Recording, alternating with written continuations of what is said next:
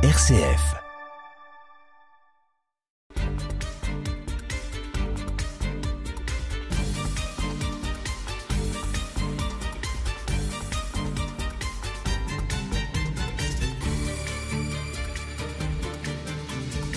Nous allons consacrer quelques émissions au sud-ouest de notre zone d'écoute, région naturelle de la Brie, occupée depuis fort longtemps. Les marais de Saint-Gonfre sont l'objet d'un programme d'études par une équipe de Dijon sous la conduite de Rémi Martineau. L'équipe s'appelle Arteis, elle a un site sur internet et vous pouvez voir des comptes rendus de leurs fouilles. À Cézanne même, les traces d'occupation de l'âge du bronze ont été mises au jour sur la zone industrielle de l'Ormelot, à l'emplacement de la maison médicale qui correspond à l'ancienne gare. Le lieu-dit Lémoignant a fait l'objet de fouilles au début de la Seconde Guerre mondiale. Une importante villa gallo-romaine y a été découverte, avec des murs bien appareillés et jointoyés au fer avec béton de chaux. Dans la partie fouillée, le niveau le plus ancien correspondait à un atelier de bronzier. On y a trouvé des deniers d'Auguste à Adrien, c'est-à-dire des premiers et seconds siècles. Des pièces d'habitation datant du deuxième siècle étaient ornées de mosaïques. Sous un habitat du quatrième siècle, on a trouvé un enfouissement monétaire de 3619 pièces datées de Valérien à Probus, c'est-à-dire du troisième siècle. Faubourg de Vindet, un cimetière mérovingien confirme la pérennité de l'occupation. Ne vous étonnez pas, de l'appellation enfouissement monétaire, on ne dit plus trésor monétaire, on dit enfouissement de pièces de monnaie, peut-être à cause d'une situation devenue délicate et qui amenait le propriétaire des dites pièces à les cacher à un endroit dont il ne se souviendra peut-être pas par la suite. Cézanne a fait partie du diocèse de Troyes jusqu'à la Révolution et à la création des départements. Dans la carte archéologique de la Gaule, on peut lire un excellent article de Jean-Pierre Avaux sur les limites du territoire des Tricasses, peuple celte établi le long de la Seine, essentiellement sur le territoire de l'actuel département de l'Aube, ayant donné son nom à la ville de Troyes. Donc entre les Tricasses et les Catalones. Le chanoine Chaume a montré que le pagus d'Arcy-sur-Aube le Pagus, c'est une division administrative du Bas-Empire romain, qui comprenait l'archidiaconé du même nom et la partie de celui de Brienne au nord de la Loire, eh bien toute cette zone faisait partie de la cité des Catalones.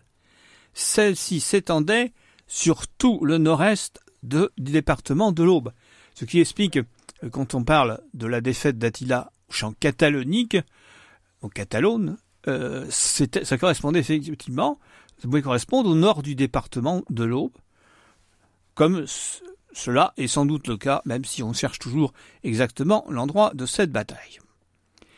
La modification des limites date de la fin du règne de Childebert II, mort en 595. Petit retour en arrière, on peut penser que l'empereur Galba, 68-69, Suite au soulèvement et à la défaite de Sabinus, avec les Lingons, a diminué, sanction, le territoire de la cité des Lingons au profit de la cité dans laquelle se trouvent inclus ces braves Catalones, dont on ne sait pas d'ailleurs ce qu'ils étaient à l'arrivée de César, qui ne les cite pas. On sait qu'il y a des Catuvelloni en Angleterre, ce qui pourrait supposer qu'un certain nombre d'entre eux soient partis, ont du peuplement celte, à l'arrivée des Belges. Les Catalans ne sont érigés en cité qu'à la fin du IIIe siècle, avant l'arrivée de Saint-Mimi, mais ce n'est pas à cause de Saint-Mimi qu'ils sont érigés en cité, c'est tout simplement pour des raisons militaires.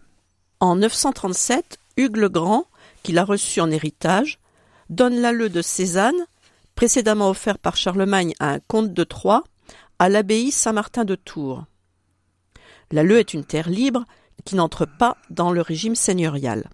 Pour compliquer les choses, il faut relever que Cézanne suit la coutume de Meaux, ce qui signifie qu'à un moment, elle a fait partie du comté de Meaux. La logique voudrait qu'elle respecte celle de Troyes. Au Xe siècle, l'un des vassaux d'Hugues Ier se distingue par ses exactions. Il s'empare des reliques de Saint-Blier, ermite ayant vécu près de Vindet, reliques qui se trouvaient à Cézanne, et il les installe à Broye, dans une chapelle de son château. En 1080, le comte Étienne-Henri de Troyes remet la main sur les biens usurpés. L'église Saint-Julien est offerte au prieuré de la Charité-sur-Loire en cours de restauration.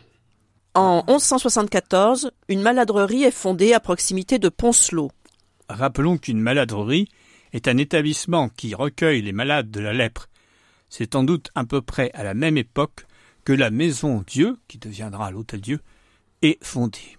Rebais-en-Brie possède une petite foire, comme d'anciennes cités épiscopales ou villes comtales. Elle est transférée à Cézanne en 1119. Elle est alors connue sous le nom de Foire Saint-Nicolas. Dans la donation qu'ils firent à l'abbaye de Molem en 1119, le comte Thibaut II et sa mère, Adèle, stipulent qu'une rente annuelle de 60 sous devait être versée au monastère de Rebais.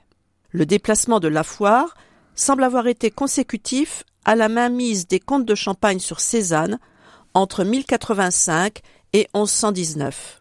La foire revient entre les mains du comte, puisqu'en 1179-1180, Henri le Libéral et son épouse, Marie de France, peuvent en céder les deux tiers, sans compter la moitié du péage et les trois quarts des droits d'étalage, aux chanoines de la collégiale Saint-Nicolas.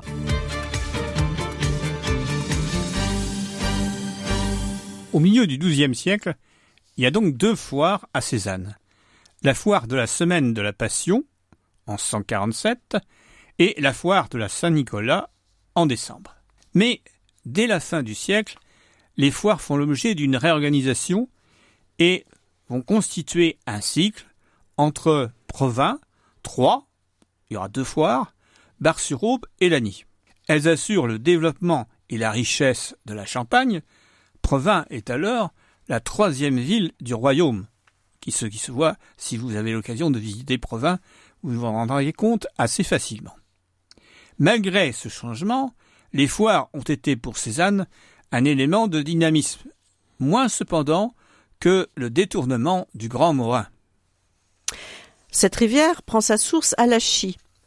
Vers 1150, à l'initiative du comte Thibaut II, une partie de ces eaux est déviée pour servir à Cézanne. Les eaux sont dérivées dans une ancienne gorge. Le ruisseau suit la pente du terrain dans l'ancienne vallée. À partir de la rencontre du rue au niveau des maraîchers, le ruisseau se divise en deux. Un tronçon suit la pente du terrain naturel et traverse le faubourg Goyer au niveau du bas de la rue. À partir de la rencontre du rue au niveau des maraîchers, le ruisseau se divise en deux. Un tronçon suit la pente du terrain naturel et traverse le faubourg Goyer au niveau du bas de la rue passant sous les actuels terrains de sport pour rejoindre le ruisseau de la Vue, traversant le faubourg de Broye. Un autre tronçon suit la rue du Rue, en surplomb du terrain naturel, et permet l'alimentation en eau des moulins de gravier situés à l'angle de la rue de Paris. Ensuite, le ruisseau, aujourd'hui canalisé, suit les rues Naret, Chenuat, de l'hôtel de ville, puis des teinturiers. Cette dérivation permet d'alimenter les moulins du Châtel, située à l'angle de cette rue.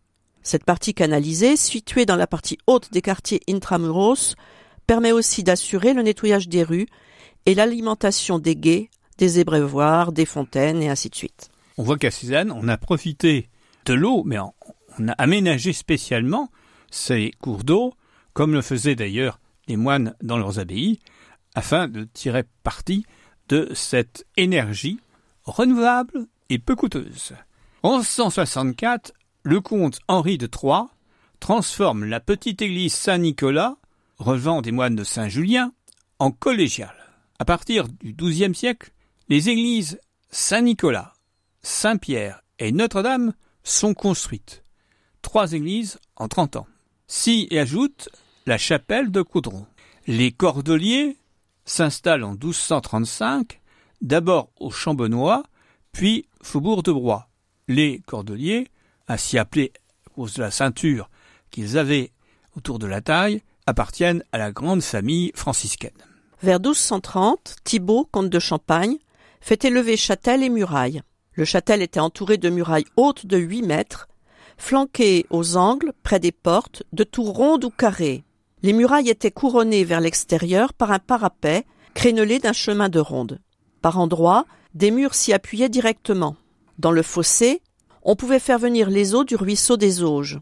Pendant la minorité du futur roi Louis IX, des barons forment une ligue contre la reine mère Blanche de Castille. Thibault s'associe à eux, mais en 1230, il fait démolir ce qu'il vient de faire construire pour éviter que ça ne tombe aux mains de son adversaire, la régente.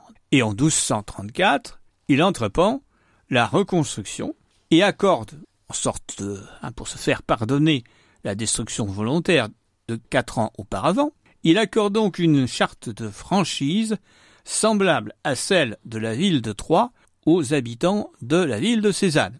À noter que les euh, seigneurs laïcs étaient plus généreux que les seigneurs ecclésiastiques de ce côté-là.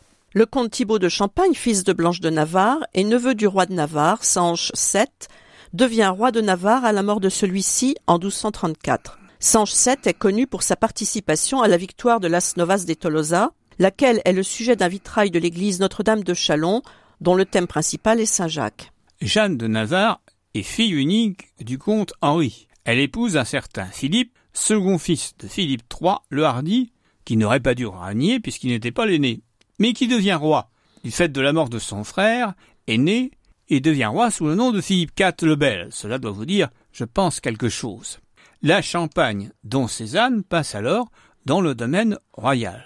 Le couple a quatre enfants, trois fils qui vont succéder sur le trône de France, Louis X le Hutin, Philippe V le Long, Charles IV le Bel.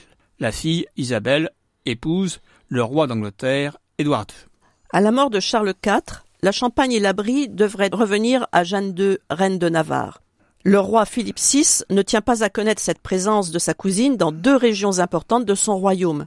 Des négociations sont entreprises et un accord est conclu. Philippe VI garde la Champagne et la Brie, mais il les échange contre les comtés d'Angoulême et de Mortain et doit verser une rente substantielle. Au XIVe siècle, la Champagne est un douaire affecté à la reine Jeanne d'Evreux. À sa mort en 1370, il passe à sa fille Blanche, qui épouse la fille du Philippe VI, Philippe VI de Fallois, et qui possède déjà le domaine d'Épernay. L'assassinat du duc d'Orléans en 1407 marque le début d'une guerre entre Bourguignon et Orléans. Charles d'Orléans est fait prisonnier à Azincourt en 1415. Il reste 25 ans en Angleterre, le temps de réunir une rançon de 200 000 livres. Il revient ensuite à Amboise. Son fils lui succède et monte sur le trône en 1498 sous le nom de Louis XII. Entre-temps, le comte de Salisbury assiège Cézanne du 6 avril au 24 juin 1424, détruit la ville, la soumet au sac et une partie des habitants sont massacrés. Les terres ne sont plus cultivées, il faut reconstruire la ville.